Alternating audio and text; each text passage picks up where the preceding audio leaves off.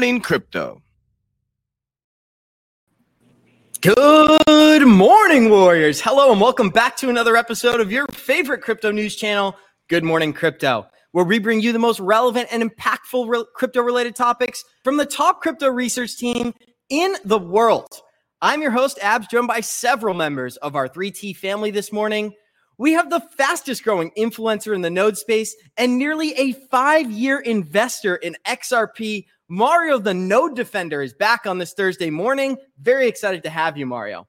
We have an NFT deep diver and technical analysis expert, Jackie the Junior Goliath, and the youngest grandfather in all of crypto and day trading extraordinaire, Billy the Chart Master. Welcome to the program. So, today on Good Morning Crypto, we will be discussing how BlackRock is moving into digital assets with a massive new partnership and how this connection goes much deeper than you would believe. Billionaires continue to back Bitcoin. We discuss why the biggest bears are shifting their sentiment and becoming bullish. Ethereum 2.0 upgrade from proof of work is delayed once again. What this means for crypto and when we can anticipate real change on the Ethereum network. We've got microchip implants that let you pay with your hand. Where can I sign up? and another class action lawsuit filed against the SEC by XRP enthusiasts. Our show is available on your favorite podcast platforms like Spotify and Apple Music. And for those of you listening via podcast, our show is live on YouTube Monday through Friday, 11 a.m. Eastern at the 3T Warrior Academy channel. So I'd love to just start it off by saying hello to everybody. I'm super happy with the group we have today. We'll start off with the node defender. Welcome back, Mario. We missed you yesterday, and I had some struggles running the stream, so I'm definitely glad you're here. Well, let's see. Hopefully, the stream today goes smooth. We'll get some nice transitions in. Good morning, everybody. Hope everybody's doing amazing. And by the way, it was not me that started that lawsuit. Since you kind of gave the hint to everybody that I'm like a long term XRP investor, it was not me that put that. I'm not one of those enthusiasts, but I'll back it up for sure. So, Mario, another question I was thinking about is what is your seed phrase? Oh, yeah, for sure. So, tree, plants, uh, sky, beautiful, blue. beautiful. That's awesome. We'll go to Jackie next. Jackie, good morning. How are you feeling on this Thursday? Good morning. I feel great. I love Thursdays. Do you have any updates on your on your Lamborghini purchasing or? Oh my gosh, I actually have a hilarious story about that. I I was talking with someone in the academy yesterday and she was like, "Is that really your Lambo? Did you really win that?" And I was like, "Oh man, if I did, uh, I'd be out there racing it right now." right? I'm sure JV would be racing it right there with you. Yeah. We'll go to Billy next. Billy, how is vacation? I'm very interested to hear. You're at a new location this morning. We're very happy to have you. Yeah, bro. I'm glad to be here. Man, you're dude, you're the best host in the game. Let me just tell you that. Number one. Number two, yeah, we're at Tybee Island with the family, man. So we're just kicking it right here on the beach. Look, see the condo. Ah. Beautiful. And it's called freedom, baby. And that's why I live in Tampa. Can't get me too far away from the beach. So I'm with you, Billy. I'm right with you. We'll roll into our articles for the day. We're going to start off by showing the 3TGM crypto account on Twitter. We've got 523 people following us today. We broke above that 500 mark. Very excited to interact with you guys. And we're going to continue growing this channel. Our next goal is a thousand followers. So we're going to keep you guys updated on that. We've got the crypto fear and greed index. We climbed out of extreme fear and we're showing a 28 this morning still sitting in that fear range, a possible time for accumulation. Lots of bearish sentiment out there, but nothing too noteworthy. So we're going to continue into the total coin market cap. We've got 1.88 trillion in global market cap this morning. Bitcoin is sitting at 41% dominance. Ethereum is at 20%. Bitcoin is sitting at $40,500 this morning. Ethereum is over three grand. XRP is at that 72 cent range. Great time to be accumulating, in my personal opinion. Cardano is back below a dollar at 94 cents. AVAX is $78. Cronos is 41 cents. Stellar is still below that 20 cent mark. And we'll go down to Hedera Hashgraph, which is back below 20 cents. I really love Hedera, and I've been seeing so much positive news. So we'll kick it to Billy here. Is there anything you're watching this morning or you think our listeners should be aware of? You know, I was watching the Bitcoin charts uh, this morning because, you know, everything moves with Bitcoin. And even though we, we we've had a little down cycle, we're still up in the market as far as the trend line. If you look at the even the yearly monthly chart that we're doing, you can see the slow uptrend. It's still not breaking the the trend up, and as long as we can keep this uptrend going, I think we're going to be positive. We just have to maintain that that trend. And we continue to create higher and higher levels of support. We've yeah. seen it throughout this entire year. And for us not to dip back below that $30,000 range, I think it's very bullish for the whole market, not just Bitcoin. Jackie, is there anything that you've been watching this morning? I'm muted. Um, not anything in particular. Like Billy said, Bitcoin sets, you know, sets the tone of the market. So I'm not really looking into anything right now. I'm more, I'm more looking at NFTs right now. Cool. Kind of, yeah, kind of making some passive income on that route while I'm waiting around. Totally. Is there any specific projects you've been watching? Guys that that little sneaker man has been making me making me some money. The the STEPN nft and that coin their community token gmt has gone off like a rocket. Um gosh i want to say over the past couple of weeks. It's come back down a little bit now no but, but it has yeah. That's that's amazing. Yeah gmt gst too. Gst is what you earn. Um that one's gone off like crazy also so that's awesome. So just to let people know what she's talking about is this NFT where they pay you for walking basically. Can you just inform people really quick how that works, Jackie?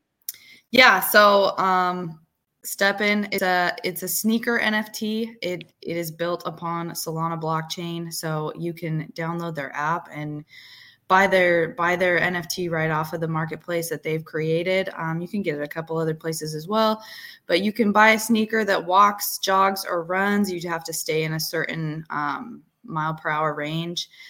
And then, yeah, you just get paid for the time. You have to be outdoors too. So you get paid for the time that you're outside, um, walking, jogging, running. So it's great. It gets you that exercise and also pays you for it. So it's, it's so interesting. Like all these new ways to generate income. I think we're just going to see more and more of that going forward. I remember I was reading an article a few weeks ago on the Cosmos blockchain where it said that they can put something on your door. And every time you go through that door, you're going to make like two cents.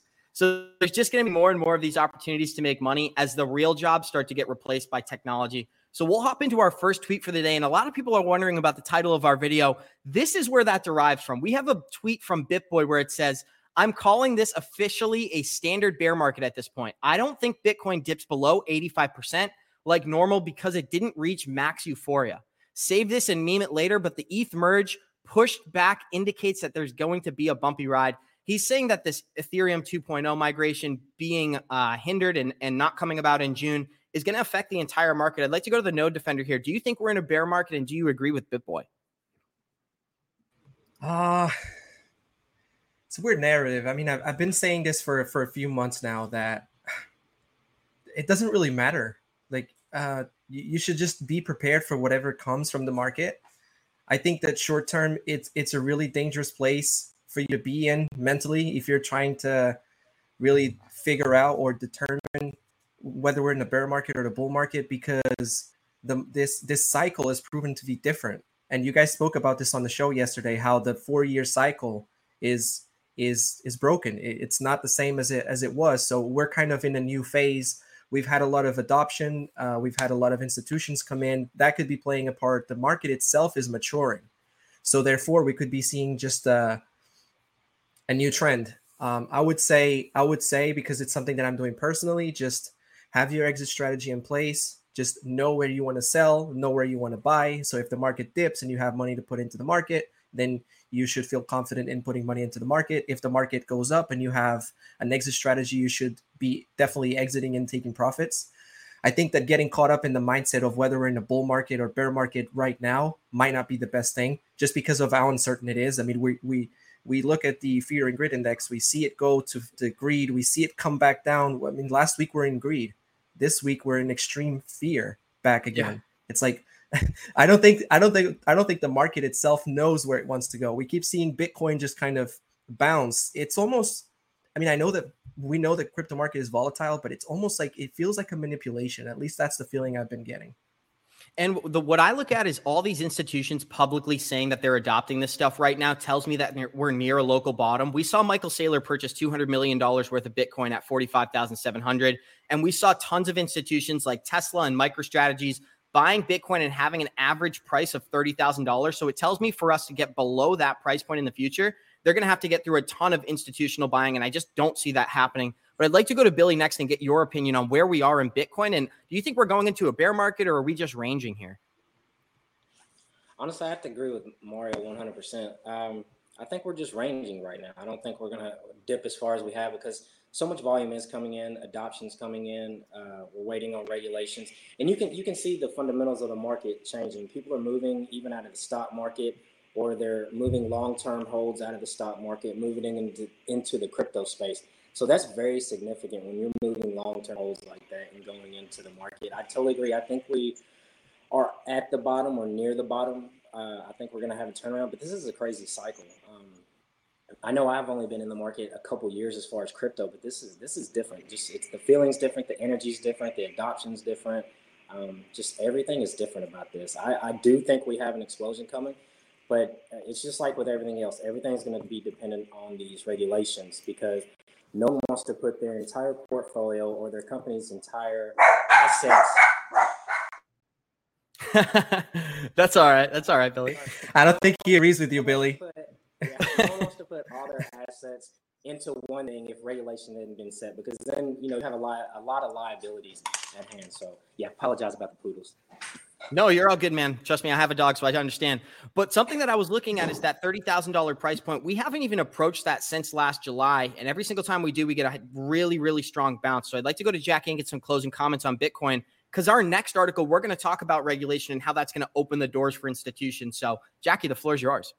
Um, I was just noticing that comment in the chat by Crypto Gang. Mm-hmm. Um, he says, uh, "You guys are underestimating underestimating the big time. Uh, whales had more control of the market back then, but with metaverse and NFTs in the market now, it's a perfect balance because it's always being used. I we've talked about that a lot on um, my calls that I have with Selman and Gonzo."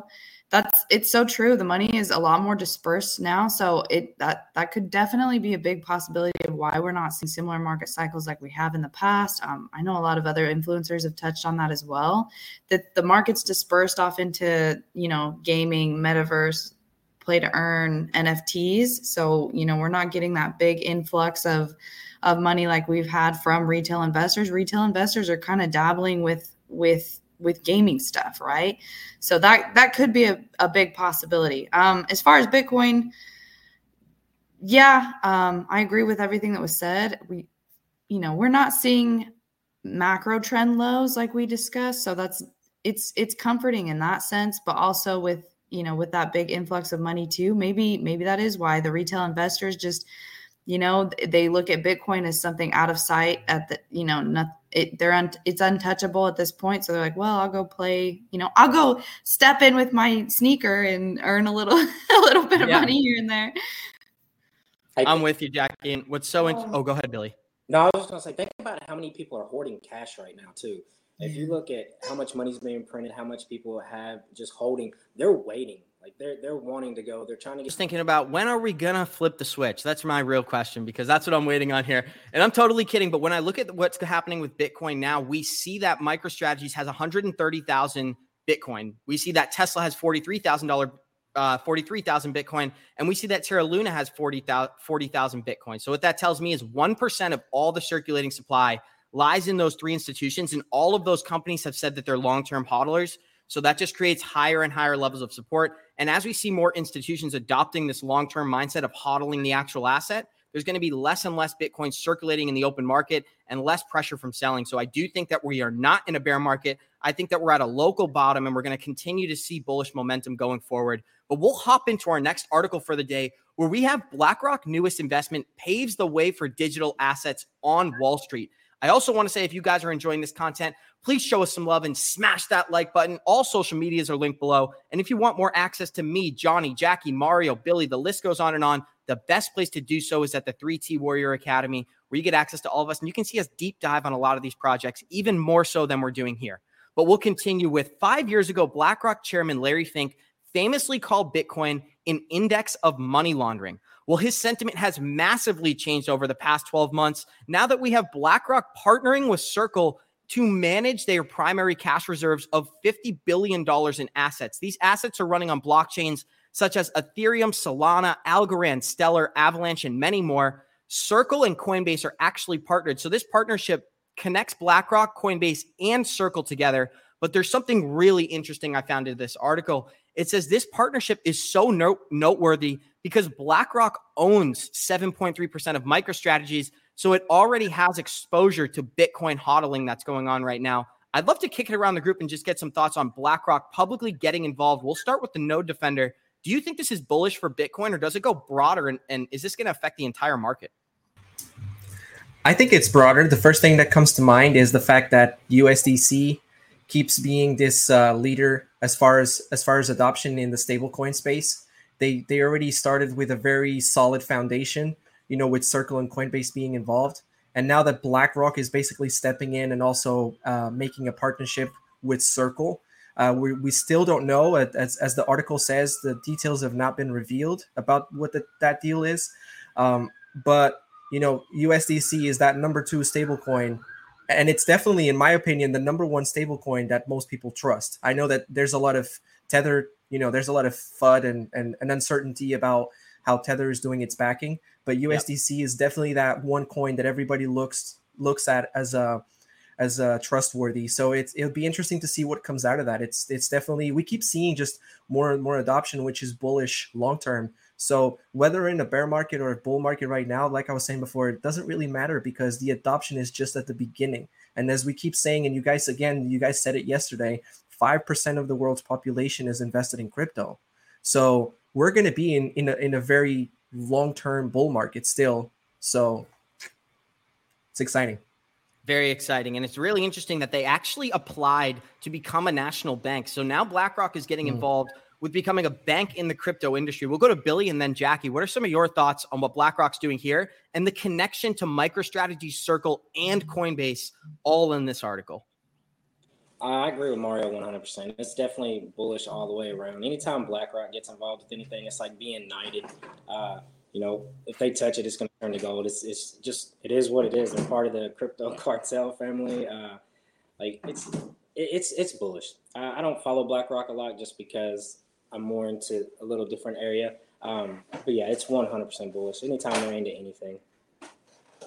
And what's important to know is that BlackRock has almost $10 trillion under management. So almost actually more than five times the total market cap of crypto alone. So when we see things like this, it really tells me that a lot of that wealth is going to begin shifting away from traditional assets like stocks, the housing market, whatever you want to say, and moving into the crypto space, whether it's DeFi or the actual assets. Jackie, what are some of your thoughts?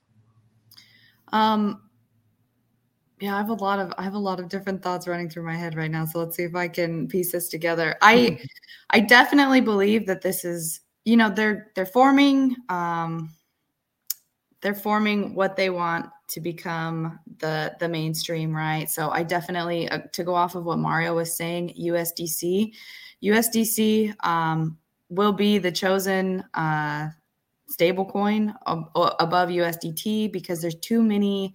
I mean, they're all behind it, right? So so BlackRock, um, also to add BlackRock, Fidelity, um, Fin Capital, they all entered into this. Um, into this round, this investment round um, with with for for USDC um, with Circle. So I was just looking at that right now. They all entered um, for this first round. So I mean, all of those guys are you know they move together. So that's it. Just confirms to me that that that you know Coinbase will be the the top exchange. um, USDC will be you know they're the chosen stable coin. So definitely keep keep an eye out on these things for for uh, people like us for retail investors you know they say stick with stick with the, their strategies and and you know maneuver your way through it and I think a lot of times people are confused with what they can be doing with this information to benefit themselves. So, what I like to do is look at what these guys are doing and figure out ways that I can get involved in the same projects. And I thought it was noteworthy that Ethereum, Solana, Algorand, Stellar, and Avalanche are mentioned in this article because of course these large DeFi projects are going to get more volume over the next few years. And I always talk about this on the channel. Polkadot, Solana, AVAX, these are less than $30 billion in total market cap. And we have Ethereum sitting at $350 billion in total market cap. So just to get to where Ethereum is, a lot of these projects are going to have to do a 12x over the next two, three, five years. And I do think that's what's happening. And I think a lot of the big, big players in this market understand that. And that's why they're so comfortable marketing this stuff right now. We'll hop into our next article, which is also connected to the BlackRock article. We have Michael Saylor bullish on the promise of crypto regulation. MicroStrategy CEO calls the US Treasury's speech on digital assets a green light for the crypto economy.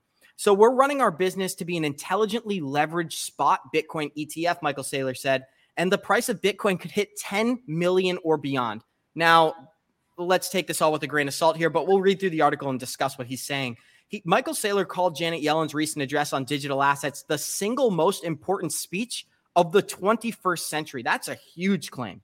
He said that it's a green light for regulation to be rolled in. And when regulation comes in, we will see institutions get involved and we will see massive amounts of liquidity enter the crypto market. And we've actually seen Kevin O'Leary promoting this same concept of crypto becoming the 12th sector. So MicroStrategies currently holds 129,000 Bitcoins near, worth nearly $4 billion as of April 1st. And they on their earnings call on February 1st, they said 110,000 of those 129,000 are are used as collateral right now and are able to generate yield and leverage within the market.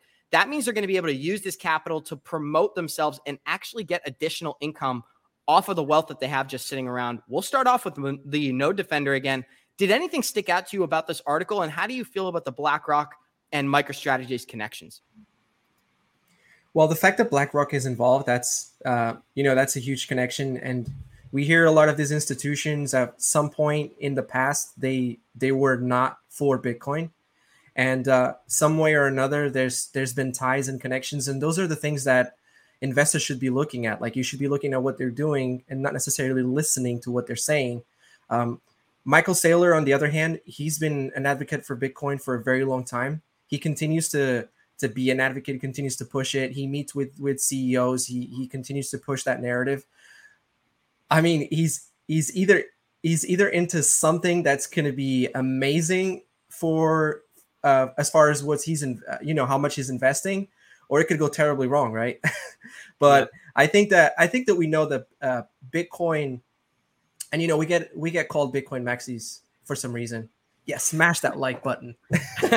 but we get we get coin we get called Bitcoin maxis. Um, we're just I I'm I'm I'm a pro crypto. Like I I see crypto as being this new um this new force as far as economy and and especially with with the new generations to come. I mean, I see my kids just they they they play on on on the iPad and they're they're just they just want to be digital constantly. So it just makes sense that the economy goes digital for me. So I, I definitely think that Bitcoin is here to stay. And it's not because I'm a maxi, it's just because that's what that's what the narrative is telling me. That's the way that I'm interpreting the narrative. So whether I'm whether I agree with some of the things uh, as far as Bitcoin, whether I agree with proof of work and all the other different um, narratives that go around the Green New Deal, for example, and, and the way that bitcoin's not good for that. Yeah. We just have to we, we we have to be aware as investors that that's the way that this narrative is being pushed. Is being pushed as Bitcoin being the leader in the space. Is being pushed as Bitcoin no longer being that original Satoshi vision of Bitcoin being a digital form of cash for payments. It's now being seen as a digital form of, of stored value. So like a gold 2.0, for example. So yeah, I just wanted to point that out that whether you're a pro Bitcoin or not pro Bitcoin, as an investor in the crypto space, you should be looking at Bitcoin regardless, as it's the leader in the space. And when people say, "Oh, is Bitcoin going away?" Actually, I want to take it back. I think it's so funny that people consider us to be Bitcoin maximalists because I am a self-proclaimed XRP maximalist, guys. That's what I want to be known as. I'll make sure to rock more XRP t-shirts so that people understand that. But I am totally for a lot of these large cap altcoins being the predominant, you know, where people have the opportunity to make the most money over these next five years. We just understand that Bitcoin moves the market. And as we see more and more of the circulating supply end up in the same hands of these long term investors, it's only bullish for all of crypto. It's not just about Bitcoin. The reason we continue to talk about Bitcoin is because it's going to move the entire market. There was an interesting quote I wanted to read here before I kick it to Jackie, where it, Michael Saylor said there's more than a 50% chance that Grayscale Investments has the inside track to gain first approval for a spot Bitcoin ETF. So once the door gets opened, we're going to see a flood of players come into this market, and there are already futures ETFs that derive their value from actual spot ETFs. So it's a whole backward system. The SEC is playing this totally incorrectly. But I'll kick it to Jackie here. What are some of your thoughts? I think that's hilarious. Has more than a 50% chance um, that they have the inside track. Yeah, 100% because you have you have all those other guys backing you to push that narrative. Yeah. Um I think I think this is hilarious. We just had that news um, come out about MicroStrategy gosh, when was that? It was like the beginning of April. MicroStrategy had used a loan um, Yeah. against their Bitcoin holdings to purchase more Bitcoin. 200 million. Um, right. Mhm. So that's, I mean, those those numbers you you were stating earlier. What was it? One hundred twenty nine thousand and one hundred ten thousand. That's guys. That's where they, you know, that's where they get all this money to continue to buy up Bitcoin. So I was, I was just looking at that. Um, yeah, two hundred million more. So they they like he like he stated there um using that extra 110 were not even pledged as collateral that's insane Yeah. and they they you know that's probably exactly what he used it for was to to buy the loan and and buy even more bitcoin scooping it up like crazy. So that's kind of seeing stuff like this guys that's where i i get comfort within knowing that i don't think that we're going much lower because if they're putting in their buys at these levels with so much and like you said there's only so much more left in in circulation. It's just you know i kind of that's that's what people have to realize and see. And i'm i know i'm focused on like price right now with where i'm going with this speech but um i always i kind of zoom out and look at that like the potential downside is far less than the potential upside right don't let people scare you out of the market watch what they're doing Exactly. And when, we saw Michael Saylor purchase those $200 million worth of Bitcoin, the price he paid was 45,700. So him being willing to take such a big investment at those Mhm. prices, even though we're below those levels now, it tells me he believed we were in some form of a local bottom. But I do want to kick it to Billy and get some thoughts. I just wanted to point out that Michael Saylor said Bitcoin could disrupt the commercial real estate market, and that could potentially take its market cap to $100 trillion. Listen, they don't put time frames on this stuff. So sure, in mm. 20 in 20 years, we could see a hundred trillion dollar total market cap for Bitcoin. I can play that game. But what I do like that he that he pointed out is that it's a competitor for real estate. It- look at Bitcoin like 21 million virtual plots, right? Satoshi has 100 million in his wallet. Those will not be touched. That I'm not sure people know that. So you can take the circulating supply down to 20 million, and then there's only been 19 million mined. So there's only about a million Bitcoin left to be mined and put into circulation. There's going to be less and less Bitcoin being sold in the market, and more and more long-term hodlers. That's what this points out here. And Michael Saylor is saying it's not only a digital gold, it's digital real estate. What are some of your thoughts, Billy? Yeah, I, I totally agree with that. A couple things. There's definitely more than a 50% chance that they have the inside scoop. Let's go ahead and just be real with, with that. We were talking about it earlier. Once you achieve so much power and so much money, you you have friends in high places and you know things before the people are going to know. Uh, the cool thing about the cryptos, yes, it could be huge in the real estate aspect of it. And just think about smart contracts. If I was to put a smart contract on my house and every time that house got sold, you know, I was to receive 1%. Um, people are going to pay that. You know, they're not going to not buy a house or not sell a house, especially with the world and the way we are now, interest rates going up, the inflation going up. It's almost impossible to buy a house, at least moving forward for the average person. Um, so, yes, I very much think that we could see crypto explode into the real estate market. How that looks, I don't know. But as long as there's value in something and someone's willing to pay for it, uh, you can absolutely use it for something something else. Um, and then I want to touch on something that Jackie was talking about earlier too. When we're looking at these projects and, and we're looking at them at a micro macro level, you have to know what you're in it for. If you're in it for the short term, uh, look at it at a micro level. If you're in it for the long term, look at the macro level. Because if you go in and you look at these um, different, I call them candlesticks. If you look at them in different time frames in different areas, it's going to tell you different things. That's why when we pull back, we know the market's going to be coupled with Bitcoin until it's not. It just is what it is. It doesn't matter if you're a maxi, non-maxi. The fact of the matter is the market is coupled with Bitcoin. So we have to look at Bitcoin to see what it's doing. Um, and then, like I said, until we become decoupled from it, and then when I go back to Bitcoin, we continue. If you look at it from a macro level, just like Ab said earlier, you know, we haven't broke that 30,000. I don't think we'll go back down to it.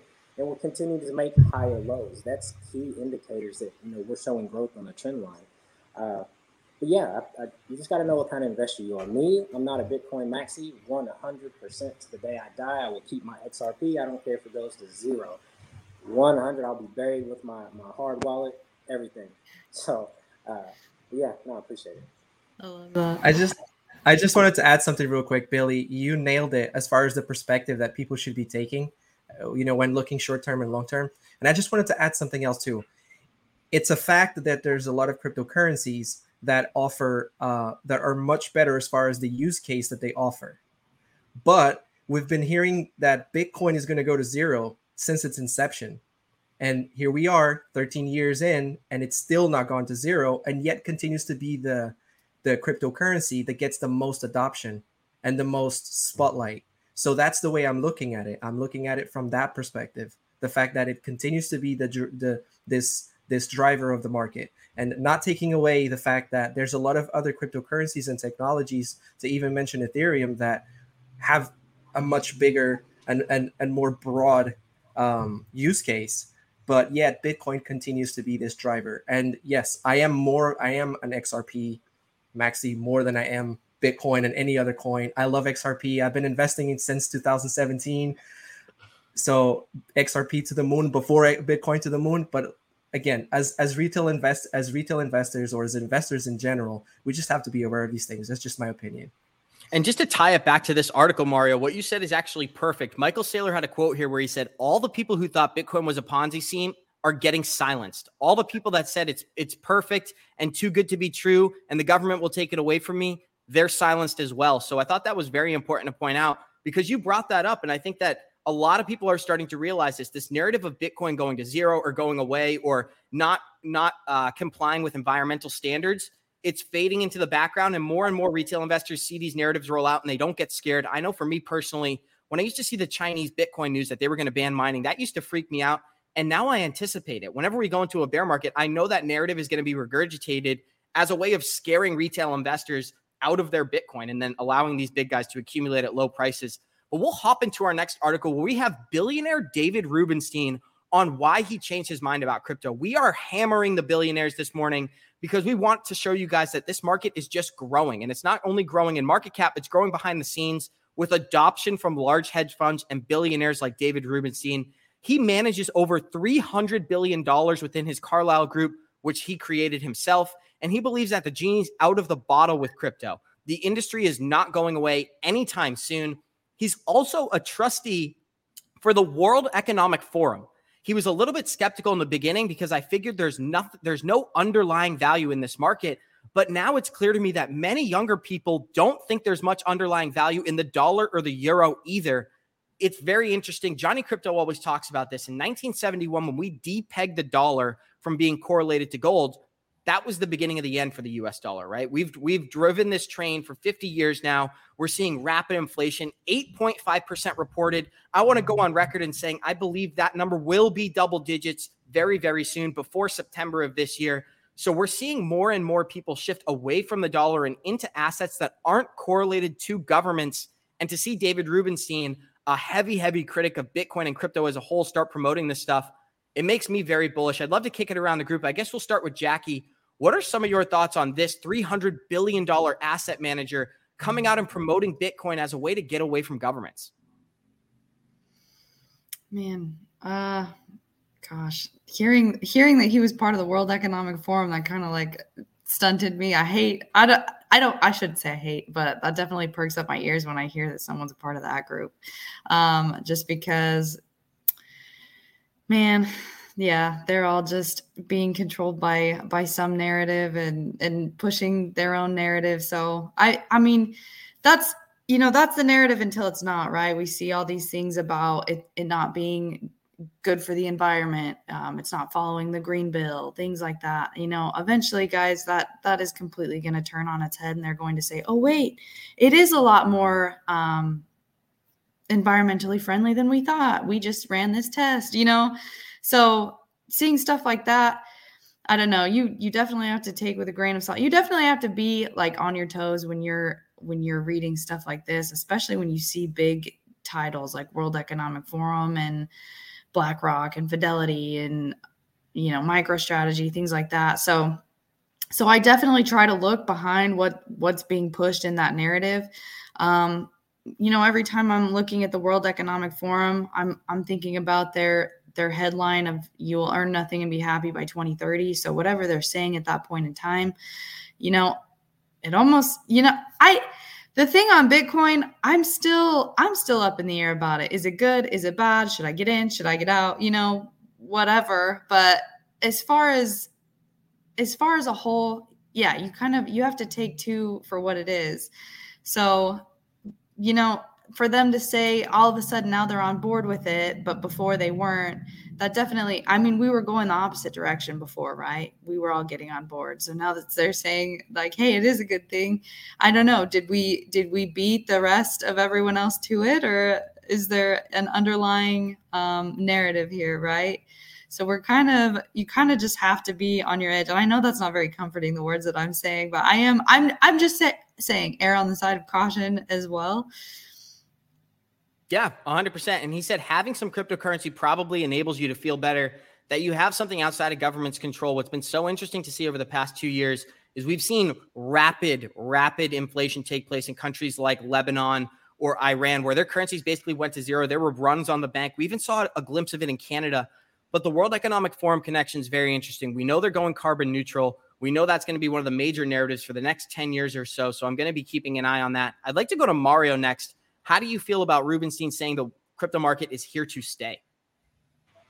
Well, he's just another example of what we were discussing earlier, like the, these these people that kind or these billionaires, I should say, uh, people with some kind of influence, previously not being pro crypto and now starting to be pro crypto. Um, you know, specifically talking about the market as a whole and, um, you know, stating that it's not going anywhere.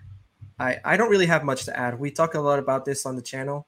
Um, yep. It's just it's just another one of those that comes out and says, "Hey, look, it's here to stay." And at some point, they said it's going to zero. So yeah, not much to add there. And we can add just add him to the list of Mark Cuban, Kevin O'Leary, Michael Saylor, all these billionaires, and I can go on and on coming out in the last couple months and promoting this stuff. And of course, it's not what he's saying, it's the time frame he's saying it in. Why do you think he's choosing to mm. say it at this particular time while we have all these whales accumulating? I believe that a lot of these guys want to be looked at as historically correct. So that's why I think it's so important to bring our listeners this information during this particular time as we watch the big boys flood in and the big guys become more and more bullish. So we're going to hop into our next article, which is the Ethereum merge push to quarter three as the final chapter of proof of work looms. Ethereum has continued to disappoint on executing on their timeline. The Ethereum merge that forms a key part of the so called Ethereum 2.0 upgrade has been delayed until the later half of 2022. It was planned to be in June, but it won't be until a few months after that date. They have no firm indication of when it will take place, but they did say that they are in the final chapter of proof of work on Ethereum. I am still bullish on Ethereum. I am still bullish on the crypto market as a whole, and Ethereum plays a major part in that but they've continued to disappoint on whether they they set out these timeframes. I remember 2016, 2017, them saying they needed this shift to take place at some point. And here we are 6 years later and they continue to move the deadline and they continue to push out the date. But I don't understand why these companies put out deadlines in the first place if they're not going to be held accountable. So we'll start off with Mario here. How do you feel about them missing this deadline, not even giving us some guidance on when the, the next potential launch or change could be? Yeah, I think that I think that the issue. Can you guys hear me? Okay, something just popped up on yep. my screen. You, we can hear you. Perfect. Um, so I think I think the issue here is the fact that they gave a timeline to begin with. You know, they kind of set an expectation that it was going to happen on this day or around this, uh, uh, you know, in this quarter or around this time frame, and that's where the issue begins. Because from a development standpoint, I mean, uh, you mentioned Ethereum was what at a, at a 350 billion market cap. Yep. So let's think about that for a second and how how Ethereum is moving from a proof of work to a proof of stake. That's big. That's a big change to the to the system. So it's a lot of responsibility to make this migration or to make this merge as they're calling it as smooth as possible without it being a catastrophe. I mean, there's 350 billion dollars worth of, of, of market capitalization on that on that asset. So they they need to make sure that this this is smooth. So I think the issue here is the fact that they're giving a time frame. I wish they would just come out and say, "We're working on this. Um, we don't have a time frame. As soon as we do, and it's more solid, then we'll release it." And Flare is a perfect example. Flare said that they were going to release last year around June. They didn't. That didn't happen. Then they said they came out with Songbird, the testnet, uh, and and then they said it's going to be towards the end of the year. That didn't happen. And you see, that's what upsets investors is the fact that they're giving some kind of expectation of when it's going to happen and then it doesn't happen. So I think these things take time, especially when it comes to Ethereum. I mean, there's just so much that they have to work on. Um, they should just maybe not give any kind of time frame. And there's over 500, I think there's over 5,000 tokens running on the Ethereum EVM right now. So we had a comment here, and we always see this guy, bullish BK, whatever. He said Ethereum is a scam. We, I actually want to address this because Ethereum was chosen by Simpson and Thacher to be promoted as a legal means of transaction. It's not a registered security. So when he does say Ethereum is a scam, I understand where those people are coming from because it was chosen and giving guidance. But what I'd like to put in put into light is that it's not a scam. There's still use cases, there's still DeFi, there's still all these tokens running on the network. There's so much value there. It's not a scam. It's just that the game was rigged for Ethereum. So I just want to clarify there. We'll kick it to Billy next. Billy, what are your, some of your thoughts on Ethereum missing this deadline, but continuing to promise that this upgrade is going to take place? And they're in their last phase of proof of work. Unfortunately, uh, when you Mario hit the nail on the head too. When you start putting uh, end dates on projects, you set yourself up for um, accountability measures. Um, and, and usually accountability that is, is derivative of your price. Something's going to happen to your price. And as soon as you see this, you see Ethereum take a little hit. You know, they had a little pullback. Uh, I agree 100. I can't say it enough. Just say you're working on a project. We did the same thing with Ada Cardano. You know, they kept missing deadlines and endpoints. Just say that you're working on a project. You're looking at, I wouldn't even give it a month. I don't even know that I would give it a, a quarter just say we're working on this to finish this. Um, because if you miss that endpoint, unfortunately, your your holders are going to be affected with the price, and that's just what it is. And that goes back to what we were saying earlier. Don't get scared and flooded out of the market. Understand what kind of investor you are, and know that this is part of part of it. You know, you're to have setbacks, you're to have pullbacks, you're to have accumulations, you're to have sideways movement. Um, just know that you're in, in it for the long haul. But for the love of God, I wish they quit putting dates out there and just say we're working on a project. And we do have some some really cool articles coming up. We're going to talk about ADA. We're going to talk about Elon Musk trying to purchase Twitter, but we're also going to talk about a microchip they want to put in your hand to make purchases. So I know our listeners will find that interesting, and we're going to tell you where you can go and sign up to be a test monkey for these people. But before we do that, we're going to hop into our Twitter. Uh, Elon Musk trying to purchase Twitter here. Elon Musk offers to buy Twitter for 41.39 billion after they removed him from the board of directors last week, this is his response saying, I'll buy the whole company and run the whole damn show. I actually like Elon Musk. There's a lot of conspiracies about is he a good guy? Is he a bad guy? Me and Jackie were talking about that before the podcast, but I'd love to hear what our opinions are. Uh, we'll go right back to Billy. Billy, what are some of your thoughts on what Elon Musk is trying to do here? And do you think this is a good thing or a bad thing for crypto? Uh, I don't know so much for crypto. I know for free speech, it's an amazing thing. Uh, I think he will crash that thing down with bricks around everybody if they don't get in line with what he's doing. He set himself up. If they don't come in line, he's gonna, he's going to crash Twitter, and I think he will do it. Uh, as far as crypto, I don't know how that will affect crypto per se, but as far as free speech, yeah, I think I think he's I think he's a superhero. But that goes into what we were talking about earlier, like to have that much power and to be in that level of a position you got some closet, or you got some skeletons in the closet somewhere. But 100%. right now, oh, go ahead, Billy. Sorry. No, I was just saying. Right now, he's a superhero with a cape because he's smashing Twitter for me. But 100%. Now, I've liked Elon. I've been following Elon since I was in high school. So it's been a while now. And I always found him to be super interesting. He's gotten a little bit less awkward these past couple years. He's gotten better at the public speaking. So I think that's interesting. But seeing him be a man of the people and promote the free speech opportunity and a possible takeover of the most popular social media platform on the planet, it's pretty exciting for people like us who are who are promoting free speech even though we do understand that there needs to be guidelines for bad people out there we do need to remove content that's disgusting because that does happen on these platforms. So there does need to be some form of regulating, but free speech should be open. Opinions on your politics, opinions on on things of that nature. And this is a dangerous conversation to have, but I do believe that people have that right, especially in this country. So let's go to Mario next. What are some of your thoughts on what Elon Musk is doing here? I think Billy nailed it. Uh, he's definitely this is a positive thing for free speech, at least because he's been advocating for for it quite a bit. Uh, there was there was some hints that he may he may move towards building his own platform, right? But then the next week, then he comes out saying that he uh, he invested, he bought Twitter shares, and now he made an offer to completely buy Twitter. So I don't know. He's one of those characters. At least for me, I, I have a very hard time defining what what kind of a persona he is as far as his intentions. He just he's very confusing, right? He's very confusing to kind of read, and you don't know if he's all love or if he's I don't know if he's got like these second motives, but um, the one thing that I wanted to say as well, uh, it, it, doesn't have anything to do with Elon Musk, but uh, to those people listening, you guys, I'm sure you guys have have heard us uh, many times mention the fact that we have these calls, like a call with Jackie or a call with Selman. So I just wanted to say that those are private calls that we have within the academy. Those are calls that you can join in uh, as a warrior. Um, if you're subscribed, you can join in. Uh, we have calls literally every single day of the week and uh, we go over tech. Jackie goes over technical analysis with Selman and Gonzo. Uh, we do AMAs, helping people really hands-on getting their crypto um, crypto education in order. So I just wanted to make sure, because I, I always hear us mention the calls, and I, I think there's some people that may not be a part of the academy and maybe don't know what that is.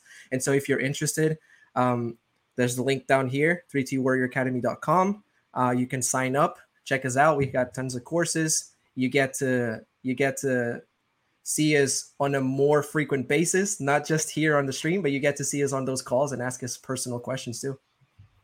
And if you guys are enjoying this content, show us some love and smash that like button. That's going to help the algorithm pump this out so we can help more people learn this valuable information. And if you're entering the market now and you're looking for a more fundamental understanding of how to navigate the crypto market, the best place to do that is at the 3T Warrior Academy channel. And we have a one specific call called the AMA call hosted on Tuesdays where people come in and they ask us any question. No such thing as a stupid question. We take all the time necessary to go through everyone's questions and provide as much value as possible.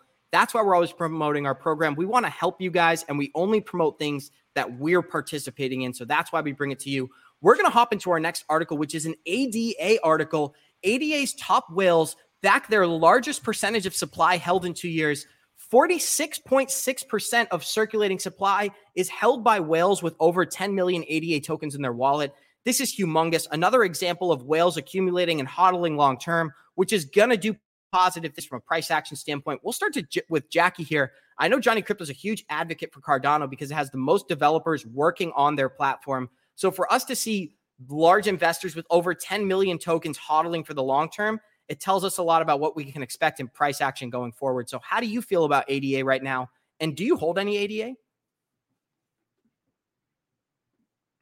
Uh, you're muted. Dang it, I do that. Sorry. Um, yeah, I feel I feel really good about ADA. I do hold ADA. Um, I do think that it is a a great project. Um, I know there's so many conflicting views out there about Cardano, about Ethereum. Um, but for me, guys, I'm, you know, I'm not married to any one of these. I'm not married at all, but I'm not married to any one of these cryptos because, you know, there's always, there's always a top person and then everyone else is biting at the heels to make, to get in that place. But if you're betting on, you know, if you're betting on the top movers or the top people in the space, you have a, you know, you're, you have a better chance at hitting the target, right? So so I, you know, I love all these projects that are coming out. I think they're all doing great things. Um, whether they meet their mark, um, that's that's one thing. That's where that's where patience and time and waiting and strategic investing comes into play, right? We just talked about Ethereum pushing back their their deadline for the merge. We're seeing that with every project. We talked about that, but but I will say one thing to look at as well is is who's holding the most bags and and the community of a project you know that's that's kind of the biggest thing in crypto right now we're seeing that with nfts too like a lot of it does depend on community because you know Cardano has one of the best communities in the crypto space. These people are staking, they're holding long term, they're not going to sell their bags. And when it comes to crypto, that's all that matters. You know, who's selling and who's buying. That, that's all it comes down to. So if you have a community that's holding on to more than 50% or about 50% of the tokens and they you know they're for sure holding and not selling any of it hey that's a pretty that's a pretty good investment you know if you can trust them that's another thing but that's yeah, that's all I really have to say say about it is kind of from a strategic standpoint, that's a good thing to look at as well. And we've continued to reiterate, like on this channel, the past few weeks, that a large of these large DeFi projects, these altcoins such as AVAX, Polkadot, Solana, Matic, ADA, are going to be some of the biggest performers for the next few years. And that's why I think so many large players in the market are backing this stuff publicly. When we were in Miami and we listened to Jordan Belfort speak, what was the number one thing he said? That they're starting to bet on other projects that are not Ethereum, but are also DeFi related because they're only 30 billion in market cap, where they do the exact same thing as Ethereum, which is 350 billion in total market cap. we're going to see a lot of that value be transferred off of Ethereum and onto these other blockchains. And that's where people like us can profit. We'll go to the Node Defender next. What do you think about ADA? And are there any other projects that are large cap DeFi that you think people should be aware of right now? I think the ADA is a really important one to keep an eye on. A lot of people were very upset with the fact that they just keep delaying and it's taking so long. But this goes back to what we were discussing in the previous article. It just, it, it, it to me, it, it seems like these things are the these these developments, I should say, take longer than expected. So if if you're doing your research and this is a big sign, the fact that they have such a good tight community that so much of the Cardano liquidity is locked up and they're not looking to sell, that's a big sign. And and also other signs is like the development, as you guys have just discussed. Um, you know, it's it's the blockchain with the most development right now. Those are all signs, and so just just hold on to your Cardano. Um, if it's something you believe in, I like Cardano. And again, somebody might not like Cardano, and that's totally fine. Just like like someone might not like Ethereum or might not like Bitcoin. That's totally fine. We're just here sharing our opinion doesn't mean you have to do exactly as we're doing, right? A hundred percent. Yeah. Mario, I want to keep the floor on you because we're going to script to this Stellar article where we have MoneyGram launching on Stellar, which is XLM. We had a couple of our listeners want us to address this topic, so I'm going to let Mario yeah. do so now. Mario, what are some of your thoughts on MoneyGram launching on the Stellar network? First thing that comes to mind is, as as I mentioned earlier, is how I started buying XRP in 2017. And I specifically remember when that MoneyGram announcement came out that they were working with Ripple. Man, XRP exploded. I was so happy. It was it was crazy. And now, fast forward, um, Ripple gets sued. MoneyGram says, "Hey, it's probably best we don't work together for the time being." And then they go and start working with Ripple's competitor. A lot of people don't look at them as competitors, um, but you know, for this, for the sake of this article, it technically is. It is that matter. So they go and start working with Stellar. That was already announced, and it looks like now they're launching uh, finally. So it, it's we had XRP Jenna, and she gave us a really good uh, insight as far as what she thought about XRP and XLM. And I think her exact words is that XRP is going to have that lead, but XLM is going to be the ultimate winner. Yeah. Um, that was kind of her thoughts. So just putting that out there. Again, I'm still a bigger advocate for XRP. I would still rather see XRP be the the bigger winner, I guess you could say, for the sake of my bags. Obviously, I am biased, but um, but yeah, I think either just have exposure to both.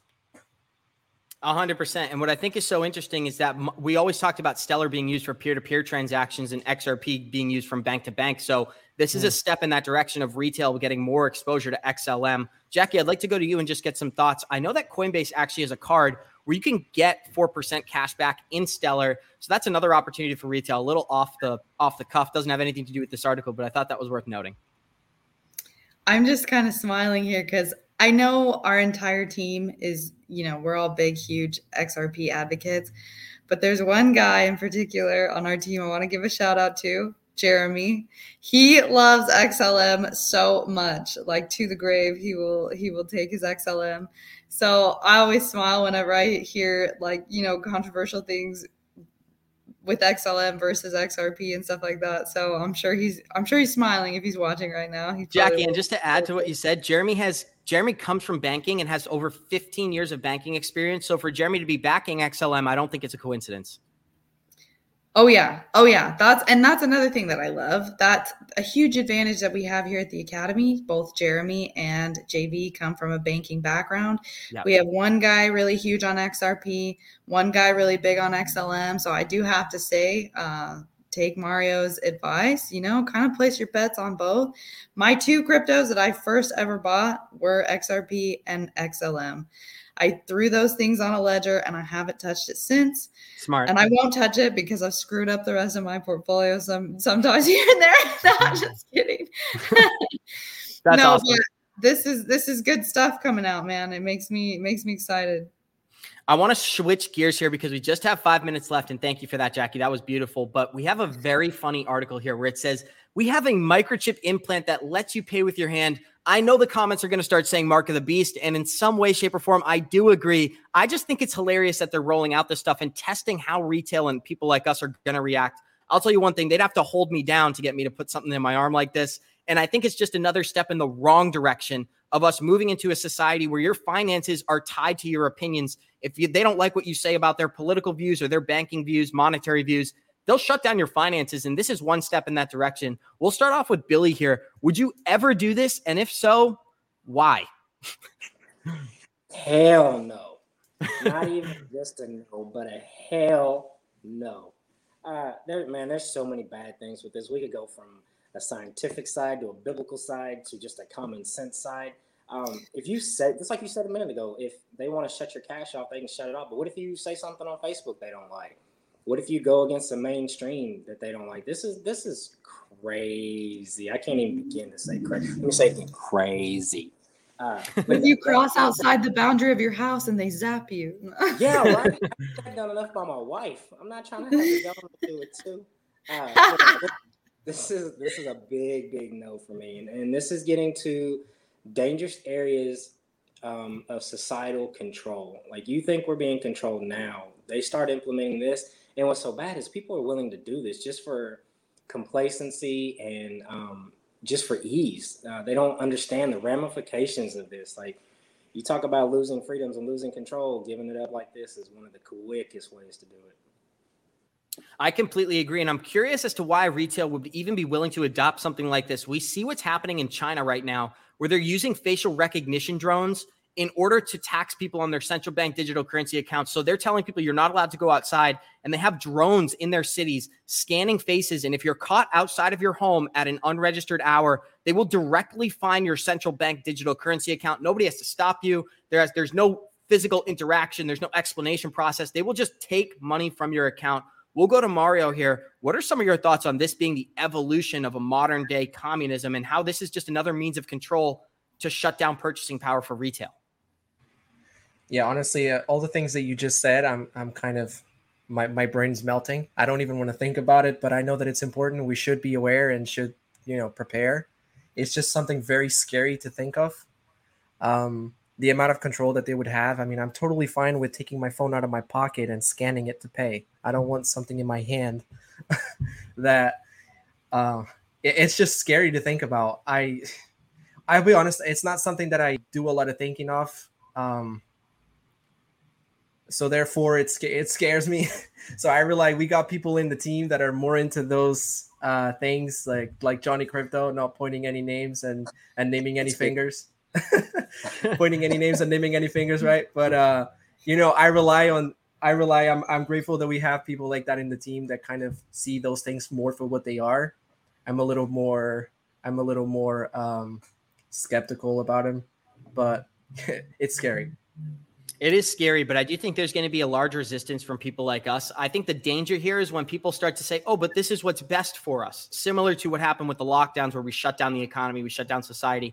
Sure, you can take these things short term, but why would we start injecting ourselves with technology? I don't think we're there yet. And I, I always like to follow technological evolution. So I've been following Neuralink recently, and they're making some massive updates. They had a monkey that could play a video game without any controls. He was playing Pong strictly with his mind. So this stuff's not far away. And for them to see to see them implementing a chip that's the size of a grain of rice that's going to facilitate payments, it really shows me, yeah, this stuff may not be coming anytime in the next two or three years, but in the long term, this is what we're going to move towards. And retail adopting this stuff is what really gets me nervous. But we're in our last minute here, so I'd love to close it out. We have a Ripple XRP enthusiast has filed a class action lawsuit on behalf of XRPL against the Securities and Exchange Commission, William Hinman, and Jay Clayton.